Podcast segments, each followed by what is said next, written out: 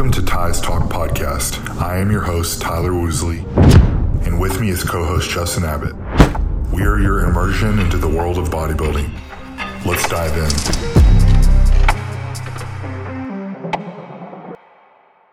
What is going on, guys? Um, I know this is a very, very long overdue. I think that I posted about this podcast probably in January. So here we are, June, but better late than never. So obviously, this is episode one, and just kind of wanted to get into it and introduce you to Justin, who's going to be co-hosting with me. He'll be on every episode, and our intention is just to kind of give you the look into bodybuilding from every single angle. You know, maybe the things that you don't see. I know we already have a lot of questions to answer on this one. So this is Justin Abbott. Justin, how did you get into bodybuilding? Well, how I got into bodybuilding was just I like to lift. I was actually kind of chubby as a kid and liked to play football, of course. And then I kind of just got into lifting as far as going to the gym with my stepdad and stuff like that.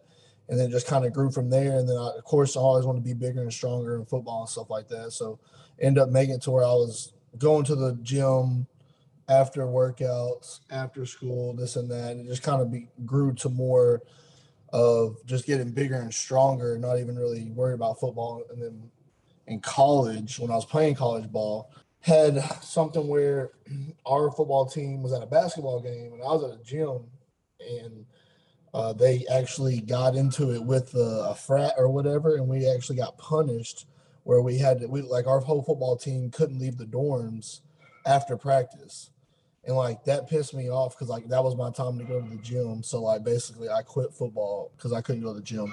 That's basically how I got into bodybuilding. I ended up competing like the next year. No, knowing you, that's like not even a surprising story at all. Which is kind of crazy because like you know my story is like identical to that because like I played college football. I loved football. I was ate up with football, and then I got to the point where I was enjoying going to the gym more than I was playing in a game. So I was like, man, you know, I'm going to do what I enjoy. Um, yeah. But so I don't know if you guys know, but Justin's actually a client of mine, um, super heavyweight bodybuilder, national guy, basically won almost every damn show he's been in, I think.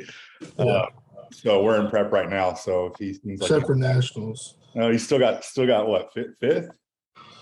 Yeah, fifth. So I saw Justin compete. How old were you when you competed at that Arkansas?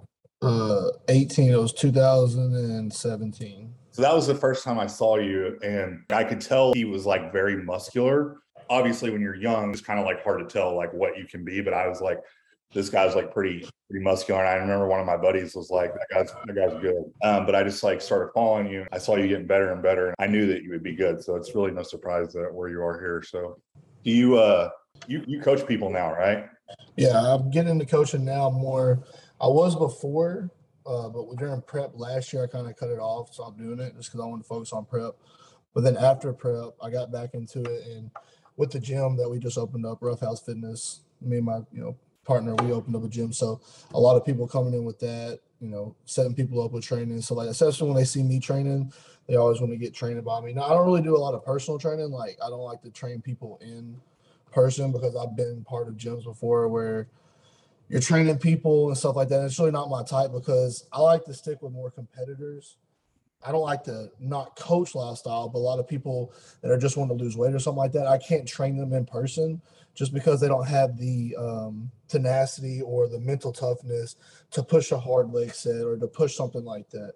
So um, I don't really like to do the in-person training and stuff like that. But ever since nationals, I've kind of like got more into coaching.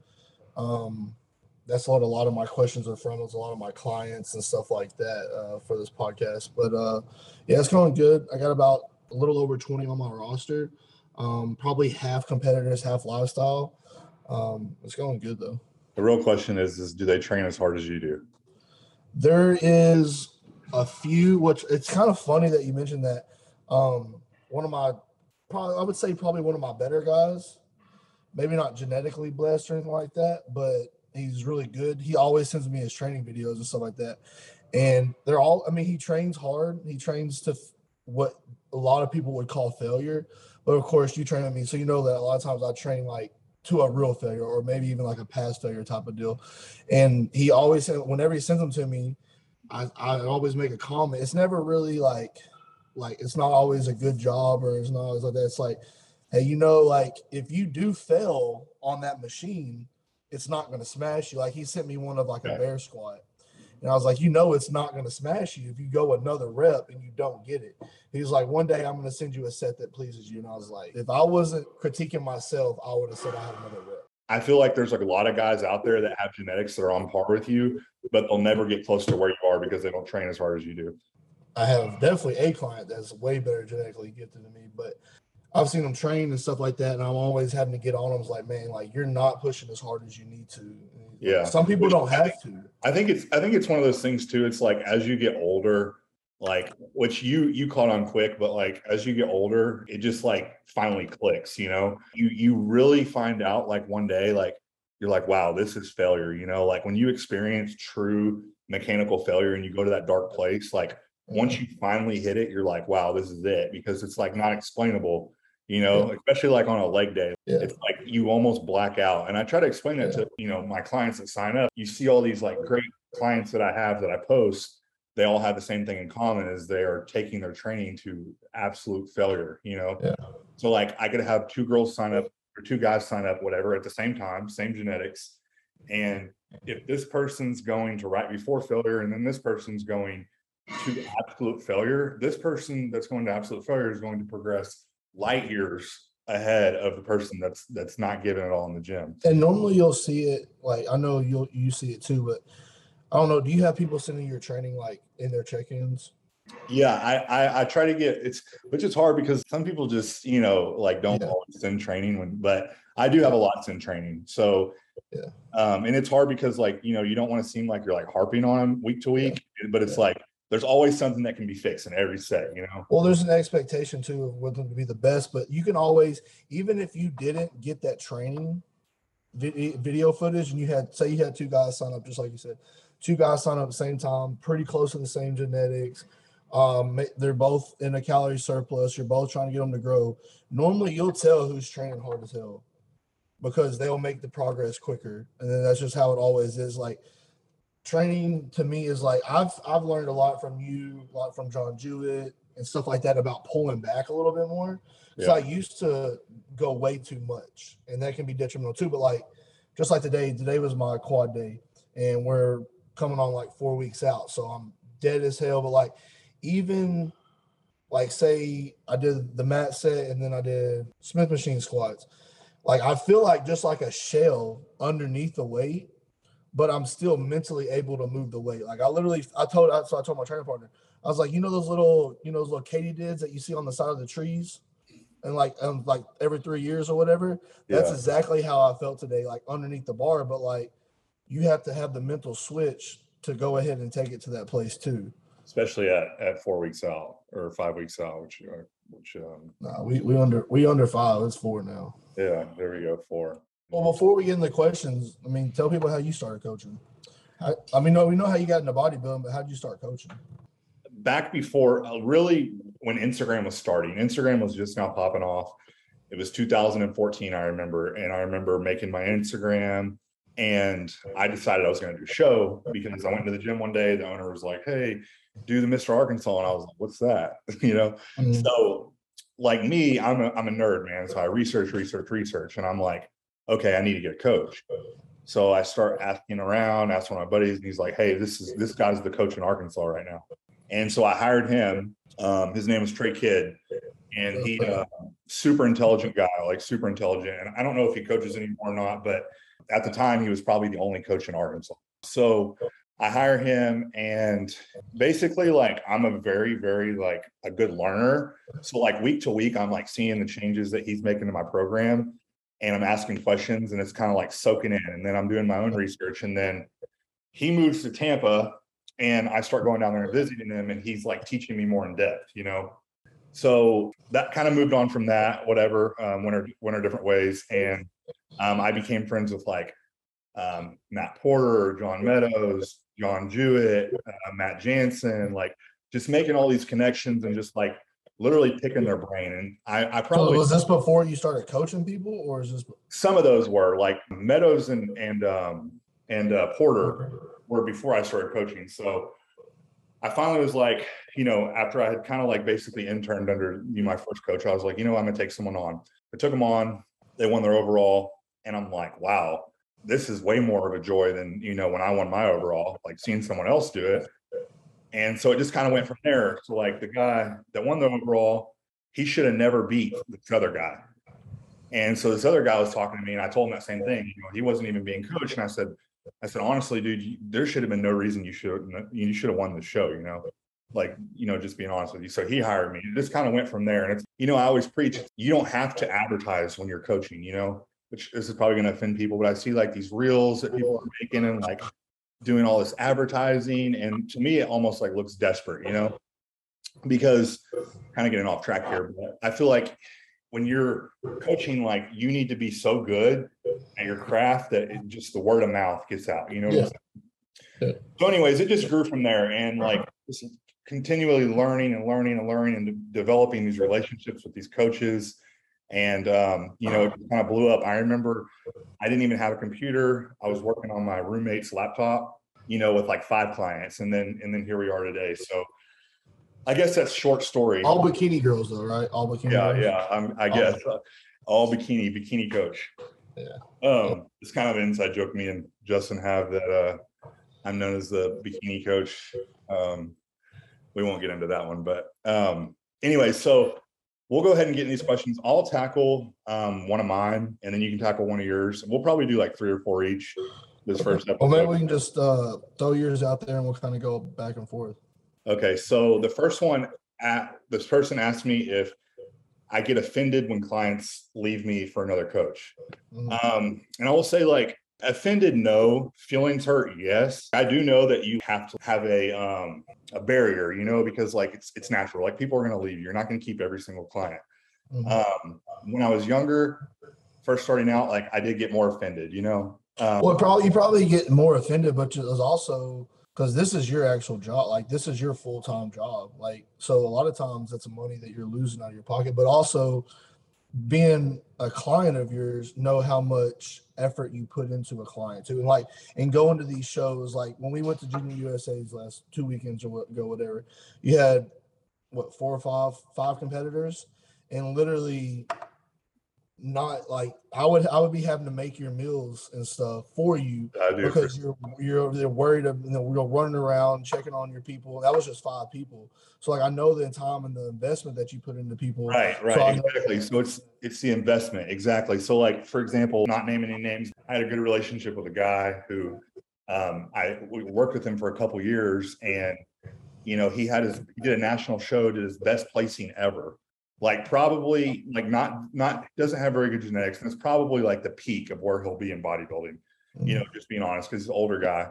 And you know, a few days after the show, he leaves. You put all this effort. These people become family, you know. I know you've had clients for multiple years and stuff like that. So like mine are all within normally within a year and a half. Uh, most of my clients. So if somebody leaves, normally they're not going to tell me like, "Oh, I'm leaving you for this coach" or whatever for like that. It's, you know, a lot of times they won't even give you a reason, or they just kind of give you some excuse. But what's funny is I've already noticed I've had two people leave, but once they realize the grass is not as green on the other side as they thought it was, they end up coming right back to you because they got better results with you anyways. I'm sure you've had that happen too. Yeah, I mean, because like you're young and you're kind of naive, right? And like, let's say I'm working with you, and like I'm like, wow, this coach over here is like has all these Olympians, and he can make me into an Olympian, you know.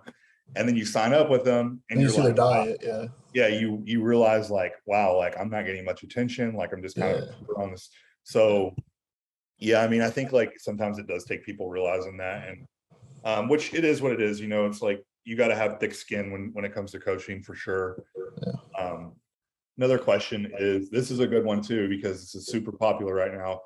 Um, they ask if I believe in diet breaks during prep.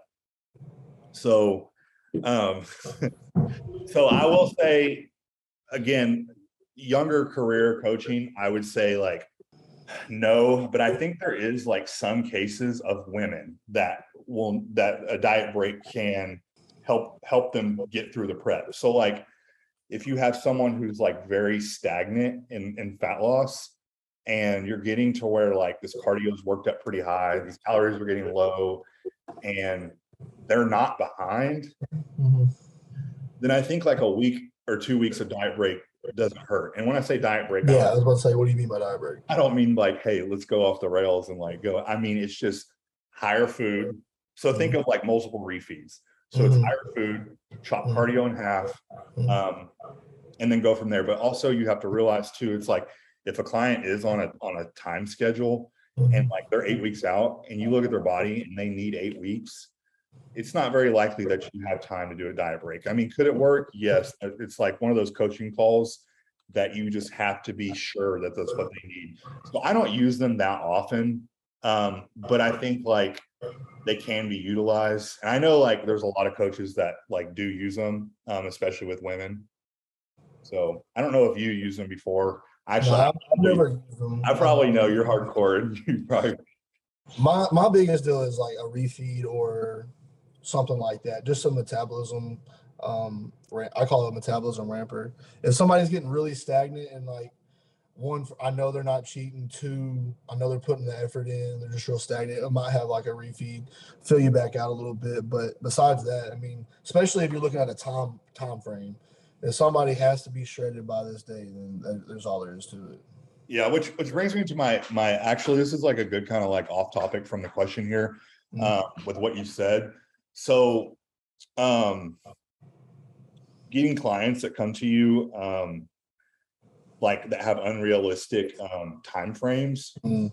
you know what I'm saying? So like I always tell people like it, it is best to work with a coach year round. It really is. Not because like I know it is expensive, um, but it's it's one of those things where it's like you come to me and you're like, hey, I want to do a show in 16 weeks, and you have 30 something pounds to lose. It's like, hey, we you may or may not make it, you know, like I can't make any promises here. Um, now, if you had been working with me year round, we would would never got to that point. yeah, we would never get to that point. So, um, kind of just off topic there, but so uh, I'll do this last question and then you can do yours. Um, which this is one, this is one that may uh, be good here. How hard is it? How hard is it to get a pro card? Um, you want to go ahead? Well, it depends on what pro card you're talking about. Like you got, if you're asking about bikini, I would say honestly, I would say probably bikini is probably. I wouldn't say it's the hardest. I would say bodybuilding's the hardest, but I would say bikini might be the second, just because everybody looks so damn similar. Yeah. And the you know, a lot of times at the pro qualifiers, you are going to have the same judges. You know, most of the time, most of the head judges are going to be pretty close to the same. So you got to find out what those judges like. Uh, bodybuilding, I would say, is the hardest because you're getting you have way limited, well, a lot lower number of pro cards coming out with bodybuilding. But now all the other classes, like junior nationals, only class that didn't get a pro card was literally bodybuilding. Right. So everybody else did. So is it hard to get a pro card or how hard is it? It depends on what you're looking at, I would say. It's a lot easier than it used to be. It used to be we're literally just a top, the overall for the classes were the pro cards. And that's when you had Flex and Kevin Levrone and um, what was his name with the thick neck, Hunter Gunner or Hunter or whatever.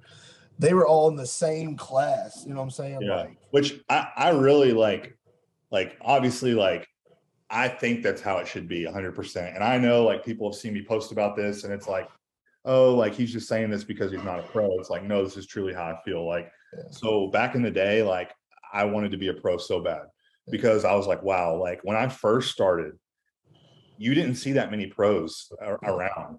Yeah. But now it's like every time I turn around, like, like I'm at my gym and there's like five pros in there and I'm like, you know, I'm know you my- you know, I won my pro card at like masters, this and that. And like, so not taking anything away from them because like they work hard, they look great.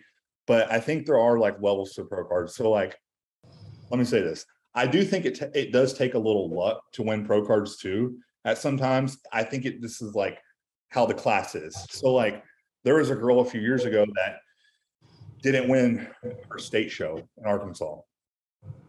And then she turns around and goes pro. And I think like sometimes like that, it's just like the luck of like who's in your class, you know? So like sometimes it can like be like where you're getting these easier classes because it's just a matter of who shows up. Mhm. And then it's like sometimes like I'll have girls go, I'll have girls like just use as an example that look twice as good as this person that just went pro, and they're getting like you know seventh place.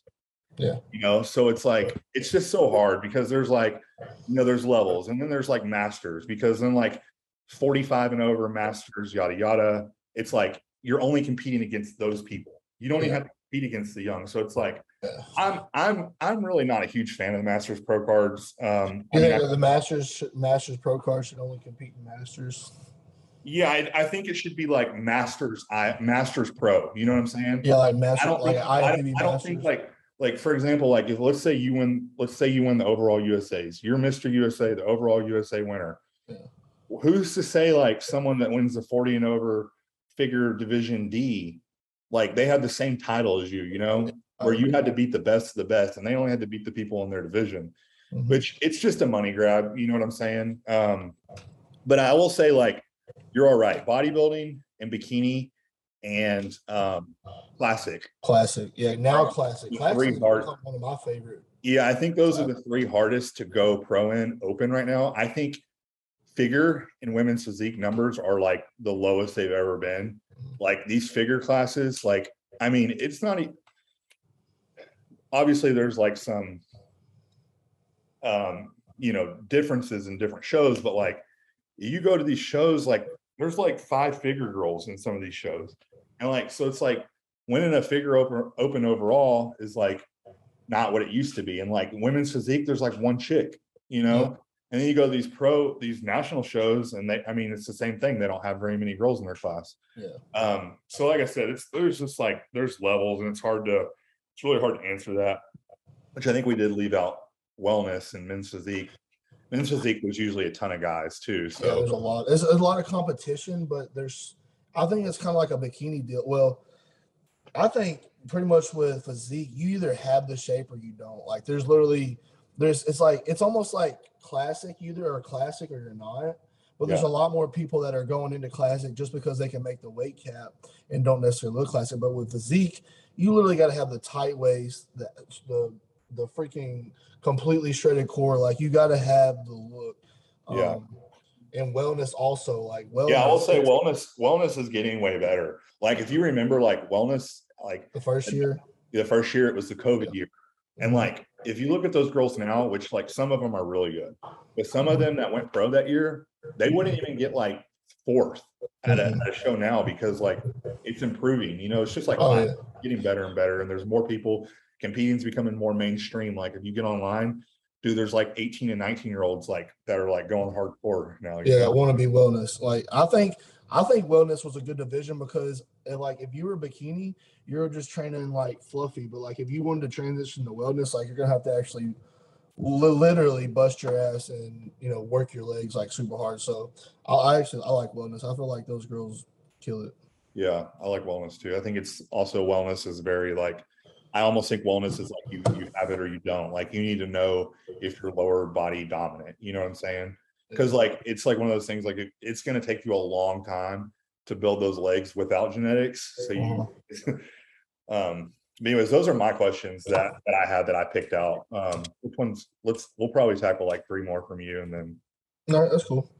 All right. So as far as like a client type deal, I have one that said, "What is your favorite type of client to coach?" And it said lifestyle slash competitor, and then whichever one you pick, men versus women.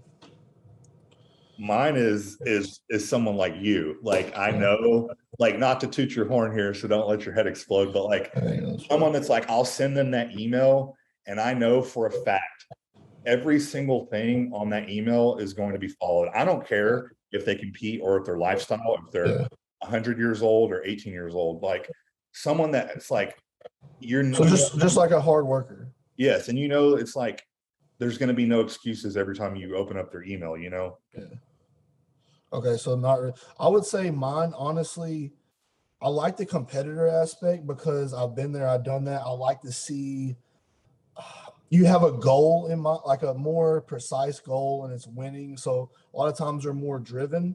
But a lifestyle client, I've had a few lifestyle clients that literally are harder workers and have, like you said, less excuses and stuff like that than some competitors. Because like especially a first time competitor, they don't really know what's going on. They don't know what to expect. They don't know that you're going to be, yeah, it looks cool to be on stage, but you're about to diet your butt off. You're about to have to still train just as hard, if not harder, and you're going to have to do cardio. So you have to have all that type of, uh, you know, all that, you know, in line and, and, and key. So a lot of times, a lifestyle client, you have more flexibility with them also. You don't have you don't have a certain date a lot of times unless it's like a wedding or something like that that you can give them more, you know, a, a good structure to follow. And once they follow that structure, they're good. With a client or a competitor, a lot of times it's more um they I wouldn't say they worry too much or anything like that, but they just have more weighing on them. So they're a little more iffy. So I would honestly say like a lifestyle if I wasn't going with a competitor, I'd probably go more men because women are sometimes funny to deal with. They have uh, more tendencies to do out of the ordinary or extreme things. Um, so that was one of them. Uh, another one uh, have actually from one of your clients. Advice for someone who is four weeks out. Just stay off of of social media. Don't compare yourself to people. I think that's probably the worst one um, and just put your head down and and and just keep doing what you've been doing. You know, it's like mm-hmm. do what you what got you to that point. Yeah. You know, I think too many people probably like, you know, I've I did this when I was younger too. Is like you're on social media and you're trying to figure out every single person that's doing that show. You know, um, I just say just keep keep training hard and and do the things that you've been doing that got you to that point um, another good question, which uh, we're probably gonna have both the same mindset on this. It was from the same person. You talked about the four week deal. He said, if lifts do start to drop, like your weight start to drop, your reps start to drop with that weight, in the last four-ish weeks of prep, do you adjust the volume to adjust for recovery to try to keep that tissue? Because let's be honest, you're not going to grow in those last four weeks. So you probably want to adjust that volume and help with recovery to keep tissue, not lose tissue, but keep tissue or would you say push through? I, I say adjust the volume to where you're you're in the gym less and like you're getting the most out of the least amount of sets that you can at that point. Yeah. So like if you've if you've done like, hey, we're gonna do three sets or four sets on this, maybe just drop it back to three sets or you know two sets for that for that working exercise. Yeah. Um, and then also um, also you can change up the um the rep scheme so like if it's like mm-hmm. you know 15 to 20 um let's try to do 12 to 15 you know a little bit keep it keep it heavier right keep the muscle just, more like, stimulated just get just try to get out of the gym in a little quicker you know just by dropping the volume okay which like right. you're not going to keep all your muscle you're sorry yes you're going to keep all your muscle you're not going to keep your 100% peak off season strength in prep. Like yeah, rare. That's been hard for me. Yeah. Yeah. It's just like one of those things you just, you have to, you know, do with what you can there, you know? Well, I think sometimes you get like with me last year in prep, I was able to actually PR every single session through every single lift. You don't, you don't, you don't count. You're, a, you're abnormal.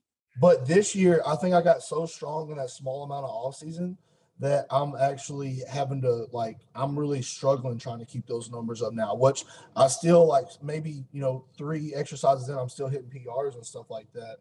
But um anyways, that was one of the. Well, that's me. I mean that's I think that's pretty like standard. You know, like I don't think it's like a worry. Like now, if you have someone that's like making major major strength, yeah. you're seeing major strength drops offs then that's the point where like you need to like be able to micromanage fatigue be like something's not right here mm-hmm. like where you know we need to look at your sleep we need to look at your recovery we need to maybe take a step back and do like a, a, a refeed two day refeed three day refeed there's like big drop offs in strength that's not normal and that is where you um, yeah, that's where you lose tissue. Like my very first prep, literally. If you guys are wondering what that sound is, Justin is actually doing his podcast from his gym. Yeah, yeah, that's, that's deadlifts. I'm back in our powerlifting. Anyways, you need to follow us at Roughhouse Fitness on Instagram and check out all the equipment. If you're local, come and check it out. But it's like our strongman area. Anyways, last question we'll do, and then we'll wrap it up. As a coach,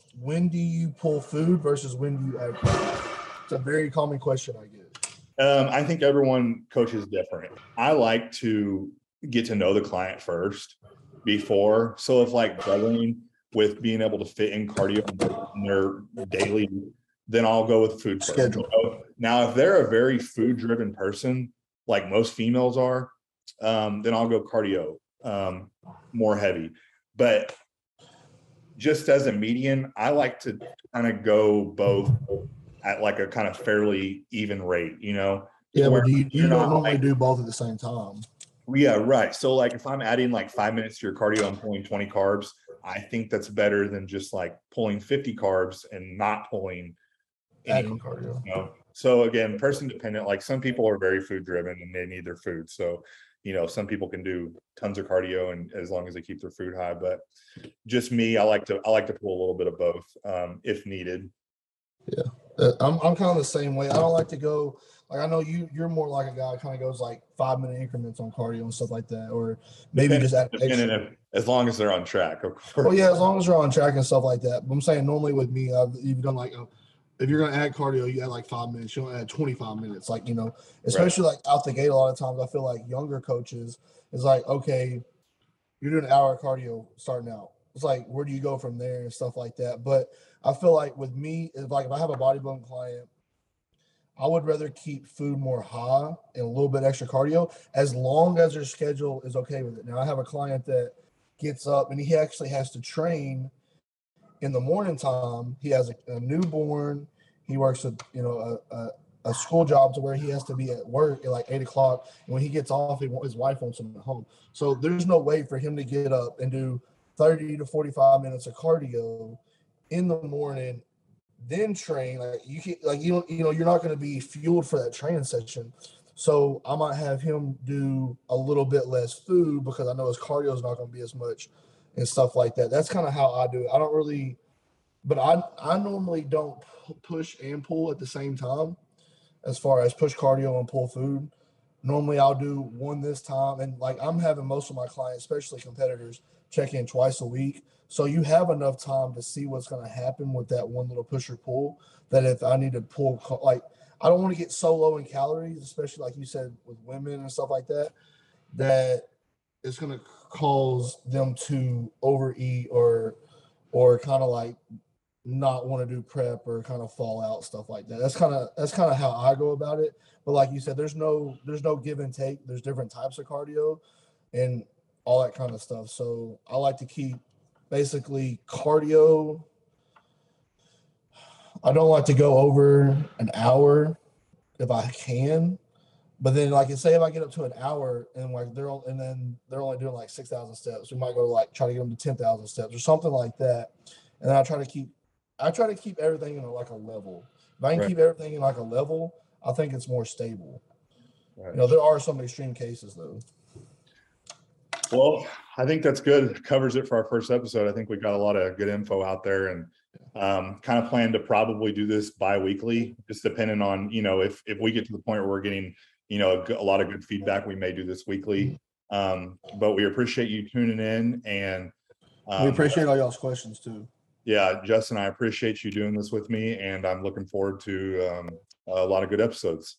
Oh yeah. Until the next time.